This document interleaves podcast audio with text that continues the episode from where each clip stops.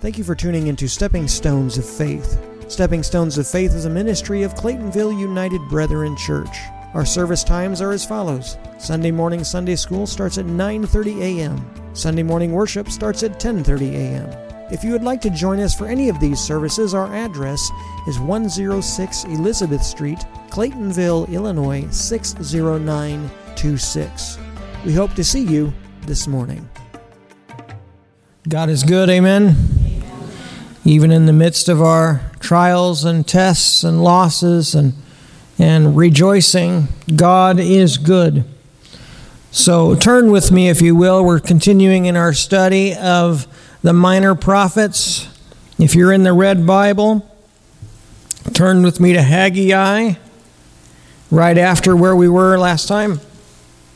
Zephaniah, one page over. Haggai, if you're in the Red Bible there.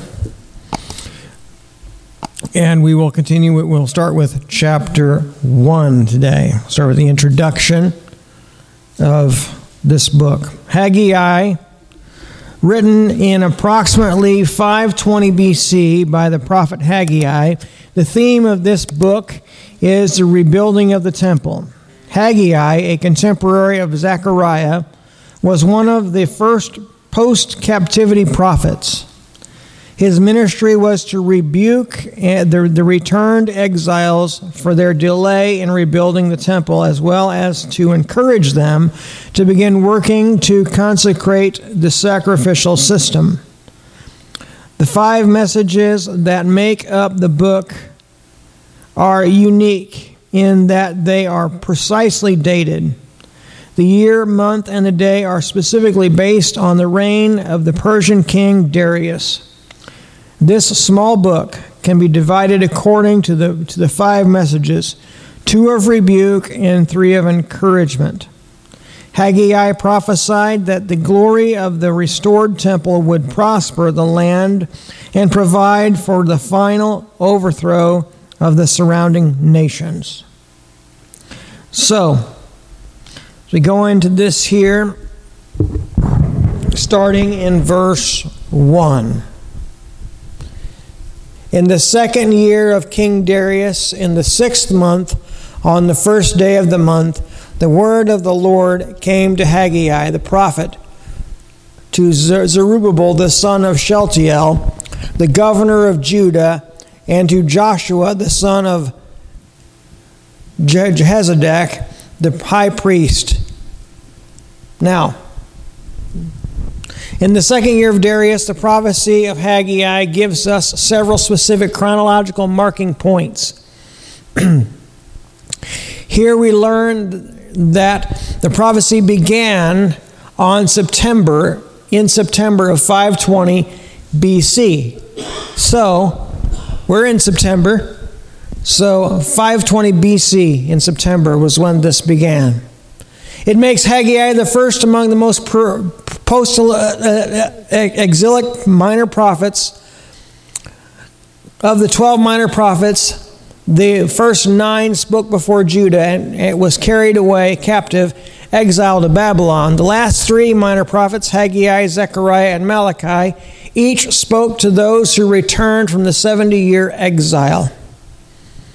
Now, giving you a little bit of a background of the 12 prophets. So, what we've done so far has been uh, pre exilic or when they were in exile to Babylon, what we've talked about so far, the, the books we've gone through so far. This is the beginning of the ones where the post exilic. Uh, commentator Boice says, Gone was the glory of the former kingdom of, uh, and temple. Gone was the great population. All that was left was the rubble of Jerusalem, the remnant of the people, and the task of restoration. So they came back out of captivity and they waited some time to rebuild the city, rebuild the temple. And now Haggai is going to rebuke them and then restore them with an encouragement. In 538 BC, King Cyrus Cyrus, king of Persia, allowed the exiled Jews to return to Jerusalem after 70 years of captivity. Two years later, in 536 BC, Construction of the temple began, led by Zerubbabel. The work stopped after two years, 534 BC.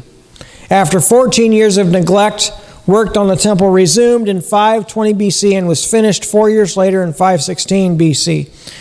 We see that in Ezra 6:15. So there's a lot of this is this book is very specific with dates, and so we've got to be very specific in our re, in our research here of how this went down. So this is going to get kind of dry probably, but it is very important to the history of the church and the history of the of the Jewish people.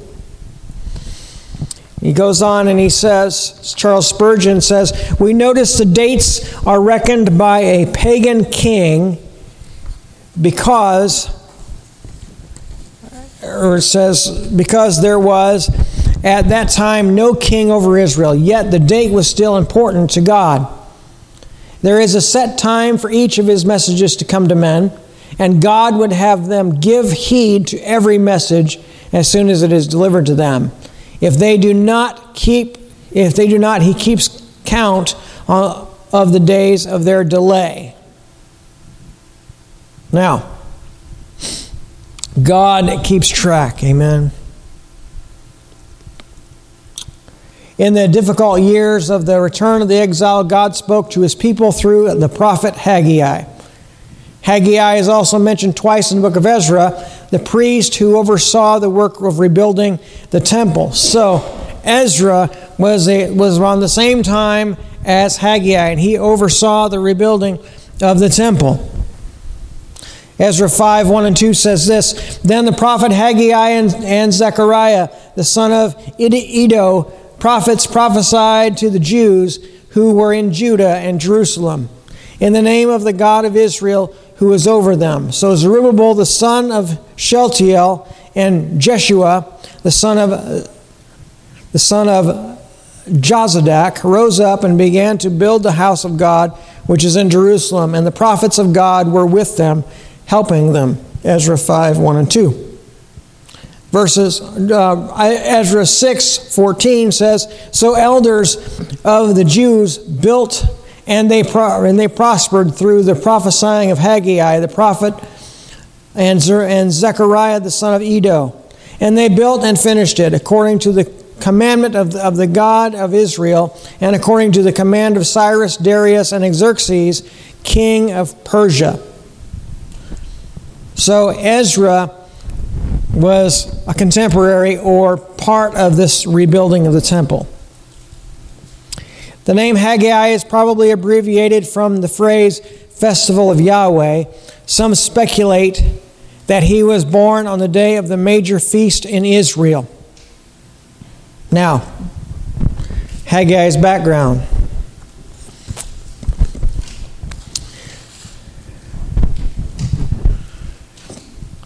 All right. So, Verse 2 Thus says the Lord of hosts, these people say, The time has not yet come to rebuild the house of the Lord. Haggai gave the first word in September 520 BC.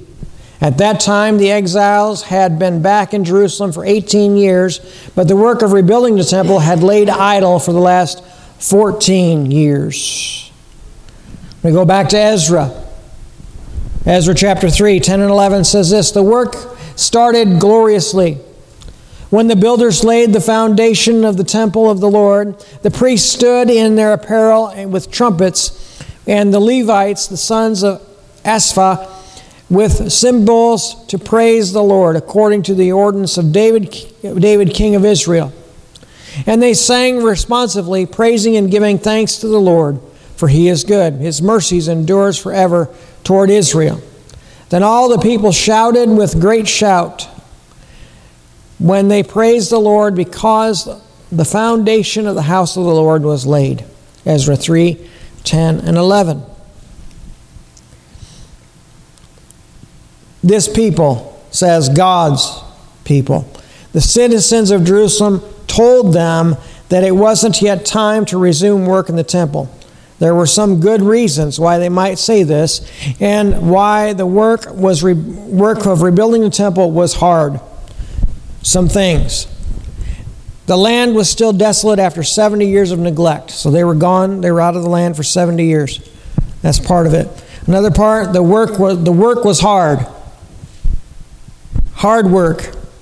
You ever have that where work is hard and you kind of just you just kind of just put it off, put it off. Well, next week or tomorrow or next month.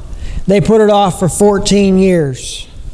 They didn't have a lot of money or manpower. That could have been a reason. They suffered crop failures and drought. Hostile enemies resisted the work. Okay? They remembered easier times in Babylon. That is a big thing with the children of Israel. If you remember in the book of Exodus, when they were wandering around the desert, the children of Israel, some of them were remembering better days in Egypt. At least then we had three meals a day. At least then we had food. At least then we had this. At least then we had that. They were remembering all of those things. Some of them probably were. So, things that we do, things that we say, we make excuses for ourselves, don't we? They may have said the time has not come because they thought that the 70 years of captivity mentioned in Jeremiah 25, 11 through 13, and 29, 10 had not yet been fulfilled according to Ussher's chronology of these events. They were in the 69th year since the last siege of Jerusalem. Even in this, the people of God lacked faith. There were three waves of captivity 605 BC, 597 BC, and 587 BC. In Daniel's prayer in Daniel 9, he was bold enough to ask God to take the earliest starting point to determine the 70 years. And God did. Unbelief made these returned captives think that God's mercy might not come to Israel until 18 years later. So, the time has not yet come because they didn't believe the prophecy had been fulfilled yet. Sometimes we think we kind of do that, don't we, when we uh, try to do what God wants us to do? Well, it's not time yet. It's not time yet. This hasn't happened yet. This we haven't done this yet. So therefore we don't we don't need to be doing it yet. Well, God would have us to understand that we need to do it when he says to do it. They started for 4 years they worked and they let it lay for 14 neglected. Verses 3 and 4. Then the word of the Lord came to Haggai the prophet, saying, This is, the, is it time for you, Hag, is it time for you yourselves to live in paneled houses while the house of the Lord lies in ruins? Now, therefore, thus says the Lord of hosts, consider your ways. Now, we must consider our ways we must consider the house of God, right? We have a church here, a lot of churches, there's a lot of buildings and churches, and the understanding is, at least that we should understand in ourselves, is that we are the church, not the building. Um, we are the we are the body of Christ. We are the body of the Lord. We are to do the ministry. The church, the building doesn't do any ministry. The people do the ministry, but, but it is a place to, to congregate, to come together and worship God. Now, does that mean because we're the church, we should go ahead and let the church building be in ruins? Because, by, after all, that's not the church, we're the church. Well, there's an old principle um, that I learned that we, we all probably learned. You know, the, the outside of the building indicates the, ins, the, the, the people that are inside, whether that's in, at a house, at a business, whatever. If you have a house and you don't take care of your lawn or you don't, you know, take care of your property right, then people are like, well, they must be lazy. Look at their property. They're not, they don't really care about it. Well, that says a lot about the individuals inside. Even it might not be the case, but people come to conclusions. And sometimes those conclusions are wrong, sometimes they're correct. But if we look at the outward of the building, the inward, it tells a lot about the inward. Okay? And we can, we can say that about the individual. If we look at a lot of the outside, sometimes it says a lot about the inside. If somebody is a person who swears and does all kinds of things that are against God in the outward, that tells a lot about what the heart is on the inside. Their heart is far from God. Therefore, that's a manifestation of the heart being a far from God, what's happening on the outward. So, the house of God is important. We are the house of God. Our, our bodies house the Spirit of God. So, therefore, it is important for us as individuals to take care of our bodies and then take care of our property. Now, Going on. Verses 5 and following down. 5 and 6. Now, therefore, thus says the Lord of hosts, consider your ways. You have sown much and harvested little. You eat but you do not have enough. You drink, but you are not filled with drink. You clothe yourselves, but no one is warm. And he who earns wages earns wages to put them into a bag of holes, bag with holes. Now, they're not satisfied. The Hebrew figure of speech for this phrase, consider your ways, is literally to put your heart on your roads. Put your heart on your roads. Haggai asks God's people to consider what direction their life was headed and if they really wanted to continue that way. Consider your ways. Think about what you're doing. Are you going down the right path? Are you walking in the ways of God? Consider your ways. And if you're not, then things need to change. Things need to turn around. You need to consider it. We say that a lot when we think about people, you know, people that don't act right. They need to, they need to think about what they're doing. They need to think about how they're living. That's another way of saying consider your ways. You have sown much and bring in little. The cause of their financial difficulties was their wrong priorities. They suffered setback after setback because the blessing of God wasn't on their pocketbook. Wrong decisions. Consider your ways. When you're going down a wrong path, followed by that, followed by that wrong path, or a manifestation of walking down that wrong path, is bad decisions financial bad decisions, uh, relationship bad decisions, bad decisions. So this this thought pattern transcends time and it can be applied applied today. Consider our ways. Are we walking down the right path? Are we walking with God? And a lot of what we can understand of that is uh, we just look at what we're doing. We, we're honest with ourselves, right? So we know whether we're walking with God or not. And that will manifest itself in a lot of different ways. Haggai describes a double curse. Instead of much, little was reaped. And the little that was brought home melted away without doing any good.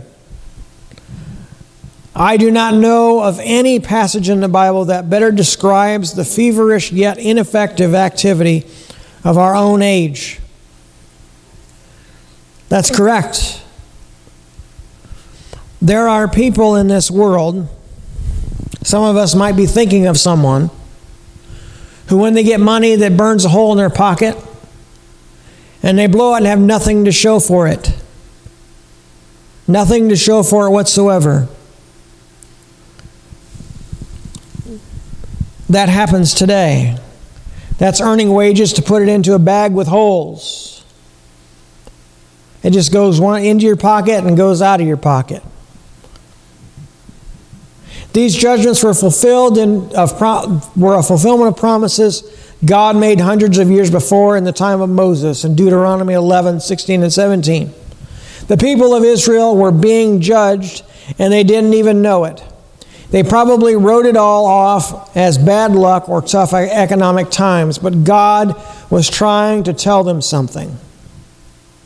Sometimes our priorities are out of order and we seem to suffer no financial hardship. In such times, we should never presume on the mercy of God.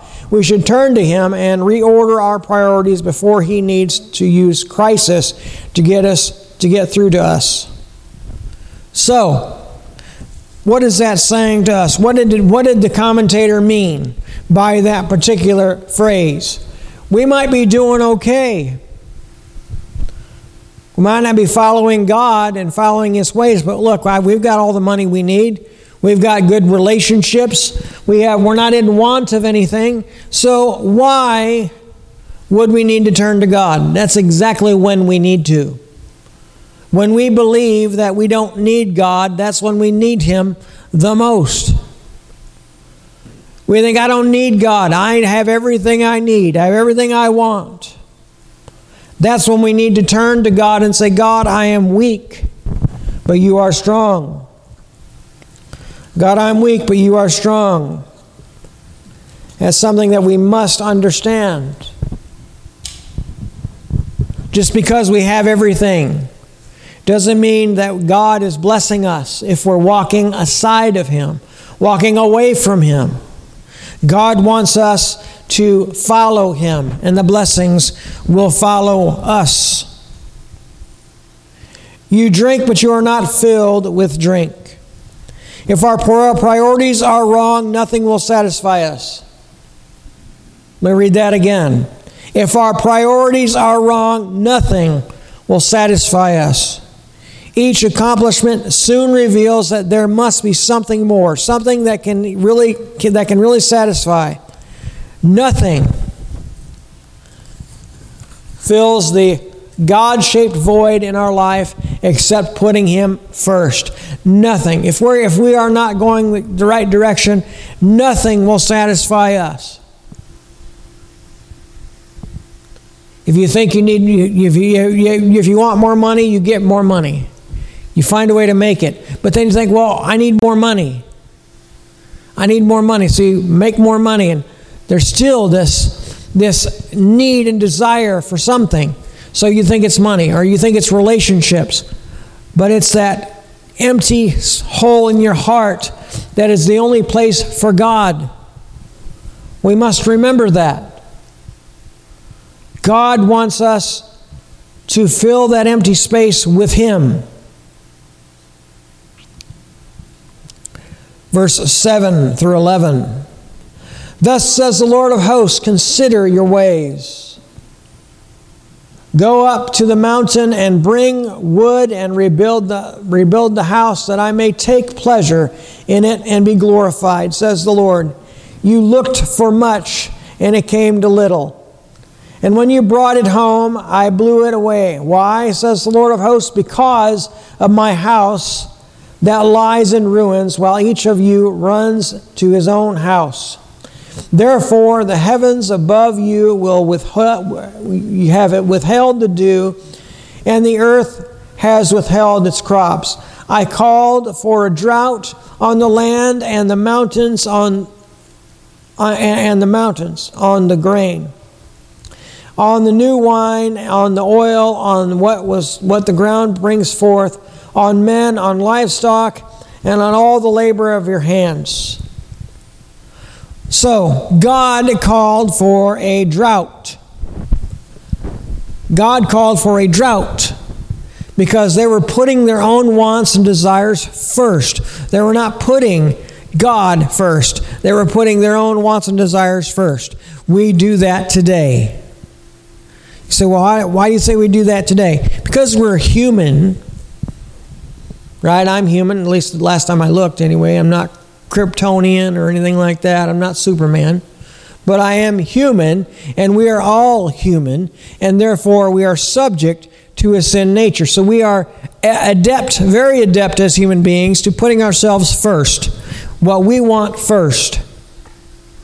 And sometimes that can get us into a lot of trouble. And God will then punish us by withholding His hand on the blessings in our lives until we turn to Him and put Him first. Now, understand that God does not want to do this to harm us. He does this to cause us to turn to Him. The Bible says, My people perish for a lack of knowledge. Why would we perish for a lack of knowledge when we have knowledge right here? Self. Why would God give up the people in Romans 1 to the reprobate mind? Self. Who are they looking out for? They were looking out for themselves. They were looking out for their own desires, their own needs, their own wants. They weren't putting God first. Why do we perish for lack of knowledge? Because we don't put God first. We put ourselves first, and that's our biggest idol. Our biggest idol is ourselves. Our biggest idol is the one that's looking back at us in the mirror. How many times have we thought to ourselves, well, I don't really want to go to church today? It's too nice. Or I'm just just don't feel like getting out of my pajamas. Or I just don't feel like getting out of bed. Or I just don't feel like going today. Is that putting us first or God first. What's the Bible say? The Bible says that we are not to forsake the assembling of ourselves together. Therefore, we are required by the Word of God to congregate together. For what reason? For the reason of encouragement, for the reason of edification, in some cases, for the reason of rebuke. But yet, nevertheless, we are commanded to come together. We are commanded to walk with God. We are commanded to be in His presence on His day. God called them to work. Sometimes God's cause needs work. Work that is supported by prayer, not work that is neglected because of pretended spiritual service. So, this is something we have to look at also. Why do we come to church? Why do we do the work of God? Why do we minister to others? Is it because obligation? Well, the Bible says I have to.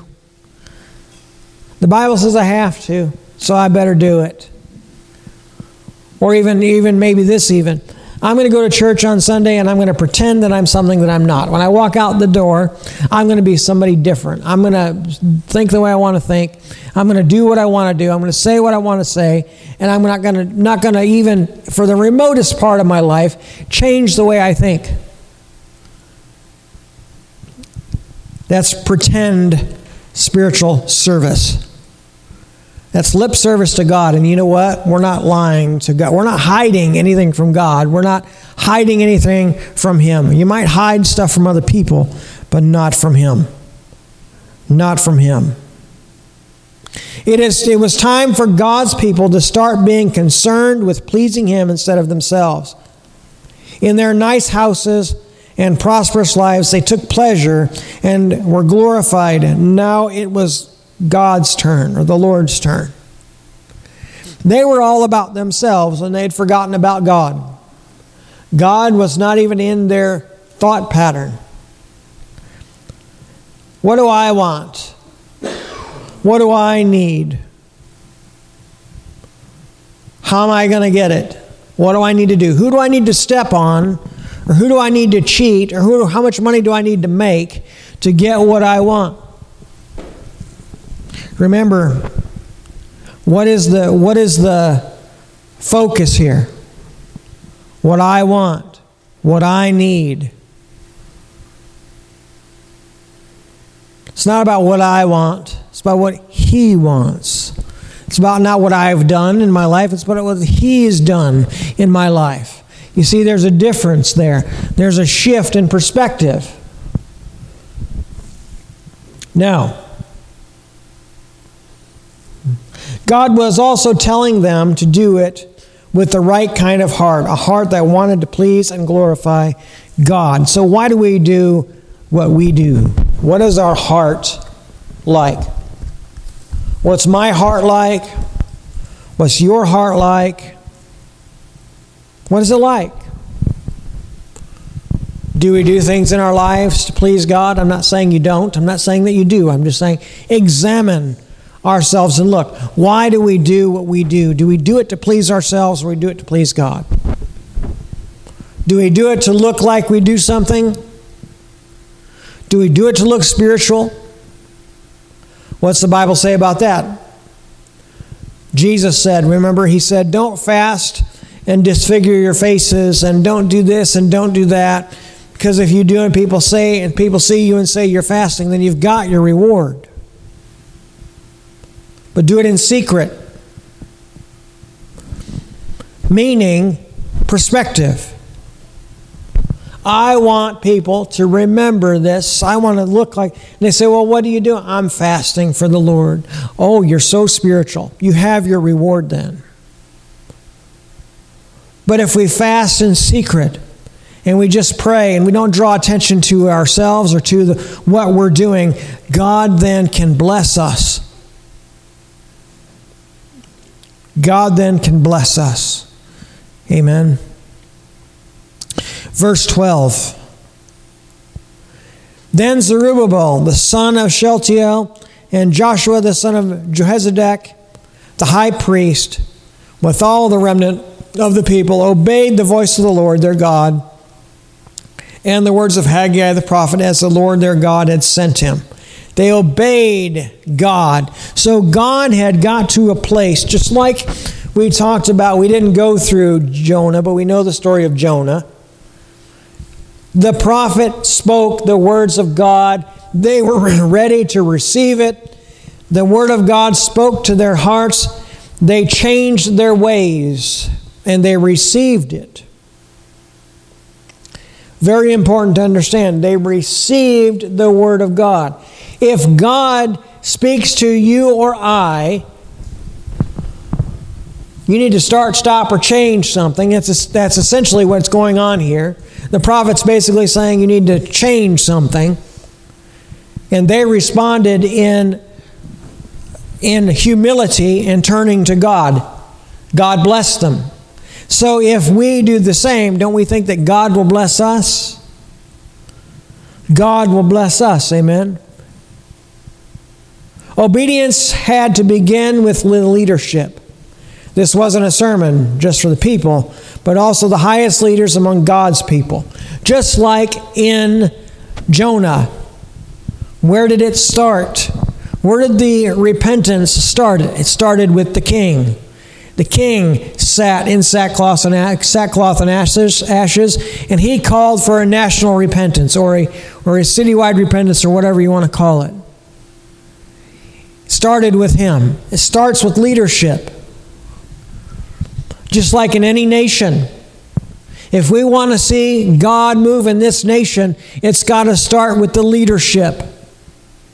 It starts with us, but the leadership must follow and be the leaders that they are to lead the rest of the country to follow God. Amen. The voice of the Lord their God and the words of Haggai the prophet. The voice of God was expressed through the words of Haggai. This is the principle of the inspiration of the scripture in action. God literally speaks, but through a man's words. God speaks through his people. For the word of God is not distinguished from the words of the prophet. As though the prophet had added, had added anything to his own. In pouring out both, Haggai was, is distinguishing between the author of the truth and the messenger of the truth. So, he was not adding anything, he was repeating the Lord's words, and he was making a distinction between God and himself. Last part of the chapter, 13 to the end of the chapter. Then Haggai, the messenger of the Lord, spoke the message of the Lord to the people, saying, I am with you, says the Lord. And the Lord stirred up the spirit of Zerubbabel, the son of Shealtiel, governor of Judah, and the spirit of Joshua, the son of Jehozadak, the high priest, and the spirit of all the remnant of the people. And they came and worked on the house of the Lord, their Lord, their Lord of hosts, their God, on the 24th day of the sixth month, in the second year of King Darius. God was there to encourage them and to strengthen them for his work. He always empowers and encourages us to do what he commands. There's an old saying that we used to say in the church when I was first saved God equips those whom he calls. So if, he, if he's encouraging you to do something, some kind of ministry, whatever it might be, and you think, well, I can't do that because I'm not, I'm not, I don't know how to do that. I don't know how to share my faith. I don't know how to witness. God equips those whom He calls. So God will show you if you ask. God will talk to you if you ask. He was equipping those around there to finish the rebuilding of the temple. So the Lord stirred up the, stirred up the spirit of Zerubbabel. God was there to encourage them. Let's see. Would to God that for such a stirring of the Spirit among His people today. This stirring begins with the leadership, Zerubbabel and Joshua, and extends to the people. So, the leadership. What do you need for a good leader? What do you need for a good leader in the church? And if you want to uh, uh, accomplish something, you have to have a leader with vision. This is where we're going. This is what God says. And if you're in a secular job, we want to increase profits by 35%, 50%. Here's how we're going to do it. And you have to be able to you have to be able to express that vision so that people can understand it and grasp it themselves and grab it and run with it. That's what happened here in this particular passage. Haggai had expressed the vision. It got a hold of Zerubbabel and Joshua, and they took off with it. And along with them, because they were the leaders, the people. So, how does that work today? God is the ultimate person in our life right now. He is giving vision of what he wants his church to be. And it is up to the pastors to catch hold of that vision and cast that vision to the people so the people can grasp it and run with it. That's all basically happened here. Zerubbabel and Joshua caught the vision of God through the voice of Haggai, and they encouraged the people to rebuild the temple with vision. The stirring of the Spirit didn't come and go just as a spiritual experience. experience. The Spirit, the stirring of the Spirit flourished into the stirring of the work. So it wasn't just a emotional feeling. It wasn't just an experience that was emotional, but it was something that was spiritual, that stirred them to finish the work. They saw something, they saw a vision, and they wanted to be they, they wanted to finish it. The vision had been cast correctly. Of course it has. God's the one that did it. But they caught the vision god opened their eyes to see would to god that we would want our eyes to be open to see the vision that he, that he wants for our lives as individuals and as a collective group I believe that God is not finished with us. I believe that God has plans for our church.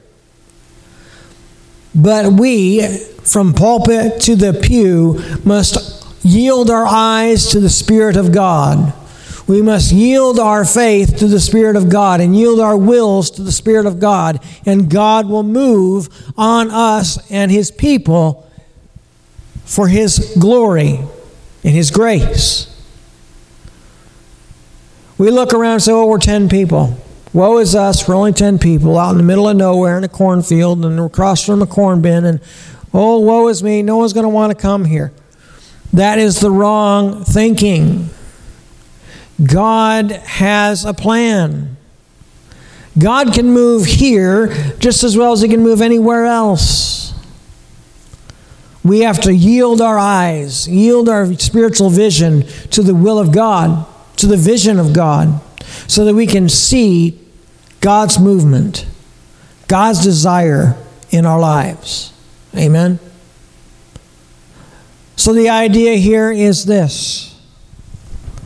Here's the homework assignment. First part Are we yielded to God or yielded to self? That's the first part. Who are you yielded to? Second part once we figured out I'm yield to self or I'm yield to God, whichever, you repent, say, Help me to yield to you, or you, re- or you rejoice and say, Thank you, God, for giving me this ability to yield to you. And then you go to the next part, which says, Am, as my, Is my vision, is my spiritual vision yielded to the will and vision of God? And if it is, you say, Praise God, I see the vision. If it's not, you say, God, forgive me. Help me to see your vision. Help me to see your purpose. Help me to see your will on our lives. And, and if you're doing that anyway, you might as well say, Help me to see your vision, your purpose on my life as an individual. Because you might be surprised what God has for you and what God wants you to do. And like I said, if you're scared, of what God has for you to do, He will equip those whom He calls if we yield to Him. The question is will we yield? Will we yield? So that's your assignment for this week and for the rest of your lives. See, a lot of these assignments, they're not just one week deals, they're the rest of our lives. Are we yielded to God? Are we walking with God? Are we doing what He wants us to do? Why do we do what we do? These are things that are lifelong concepts, not weekly concepts. But anyway, with that being said, think on those things. Amen. Think on those things. Let's go before the Lord. Father, we thank you today, Lord, for your grace and your mercy. Thank you, Lord, for your presence.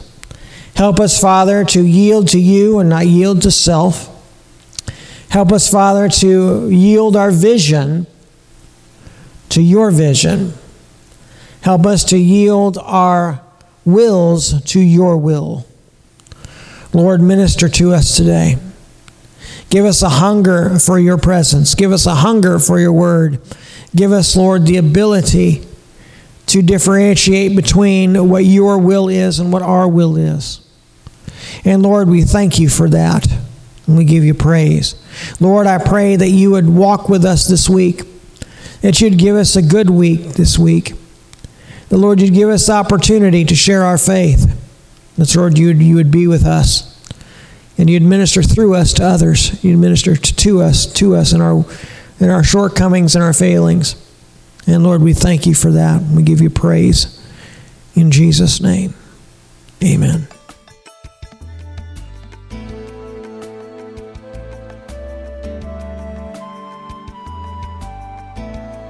Thank you for listening to Stepping Stones of Faith.